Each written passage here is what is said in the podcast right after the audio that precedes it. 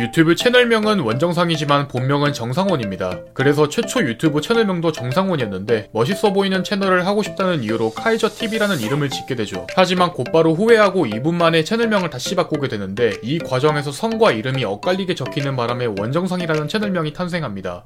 어렸을 때부터 게임을 좋아한 원정상은 자신의 게임 플레이를 다시 보고 싶어 했습니다. 하지만 어떻게 하는지 몰라서 항상 녹화를 습관화했는데요. 원본 파일이 너무 커서 줄이는 방법을 찾던 끝에 편집을 배우게 되고 그렇게 탄생한 영상들은 지금도 모두 유튜브에 올라가 있죠. 당시 유튜브에 올렸을 때 원정상은 중2였고 별 생각 없이 올렸다고 합니다.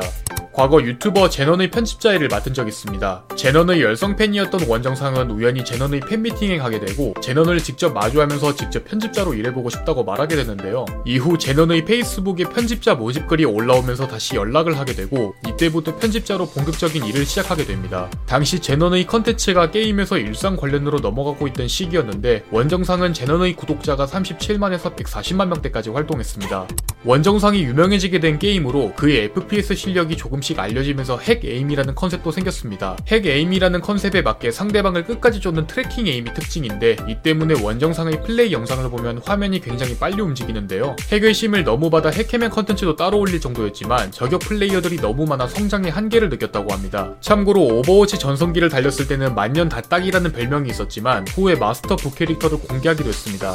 원정상은 구독자 8만 명을 달성하면서 얼굴을 공개했습니다. 당시 오버워치로 인기를 끌고 있었지만 원정상은 컨텐츠 폭을 넓히고 싶은 마음에 결국 얼굴을 공개하게 되죠. 당시 귀엽고 잘생겼다는 반응이 많았던 만큼 지금의 이미지와 다르다는 댓글들이 많은데요. 원정상의 오랜 팬들이 말하길 원정상 채널은 얼굴을 공개하기 전과 후로 나누고 있습니다. 채널 구독자가 50명이었을 시절 나무위키에 본인을 등록하다가 영구 정지를 받은 적 있습니다. 참고로 나무위키 등재 조건은 구독자 3만 명 이상의 누적 조회수 500만 이상을 달성해야 되는데요. 이런 조건을 몰랐던 원정상은 지속적으로 등록하다가 결국 4번 만에 영구 정지 처분을 받았습니다.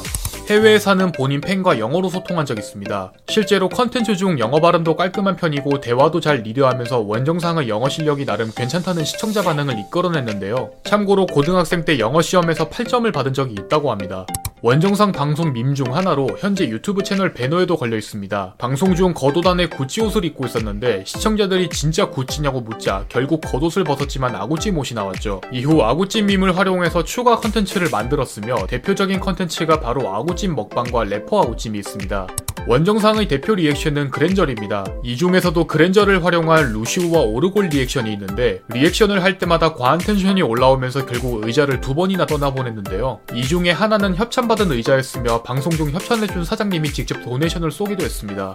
원정상이 고등학생 때 힙합에 빠진 적이 있는데 이때 본인 최고의 흑역사를 만들어냈습니다. 바로 모두의 마블을 음악에 맞춘 프리스타일 랩이었으며 당시 원정상은 샤워를 하면서 핸드폰으로 찍은 영상을 친구에게 보내려고 했죠. 당시 랩 스타일이 다른 친구에게 본인의 색깔을 확실하게 알려주려던 목적에서 탄생했다고 합니다. 브라질리언 왁싱을 받은 적 있습니다. 오버워치 방송 중 팟지를 받지 못하면 왁싱을 받겠다고 선언했지만 상대편 둠피스트가 받게 되면서 왁싱을 받게 되죠. 또한 왁싱과 관련된 추가 에피소드로는 과거 원정상이 구독자 20만 달성 기념으로 꽈뚜룹에게 뷔페를 사준다고 속이고 왁싱샵을 간 적이 있으며 이날 꽈뚜룹도 왁싱을 받게 됩니다.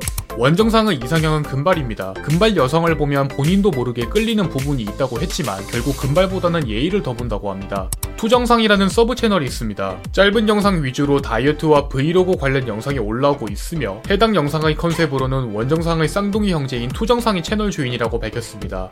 쉐보레 스포츠카를 소유하고 있습니다. 정식 명칭은 쉐보레 콜벳 컨버터블 모델로 평균 판매 가격은 약 7천만 원인데요. 해당 차량의 배기음이 너무 좋아서 바로 구입을 결정했다고 합니다. 지금까지 그랜절 전문 유튜버 원정상에 대해서 알아보았습니다. 여러분이 궁금한 인물이 있다면 댓글로 알려주시기 바랍니다. 공시생 제이군 채널을 구독하시면 더 많은 인물 정보에 대해서 확인하실 수 있습니다. 오늘도 이 영상에 시간 내주신 여러분들에게 감사드립니다.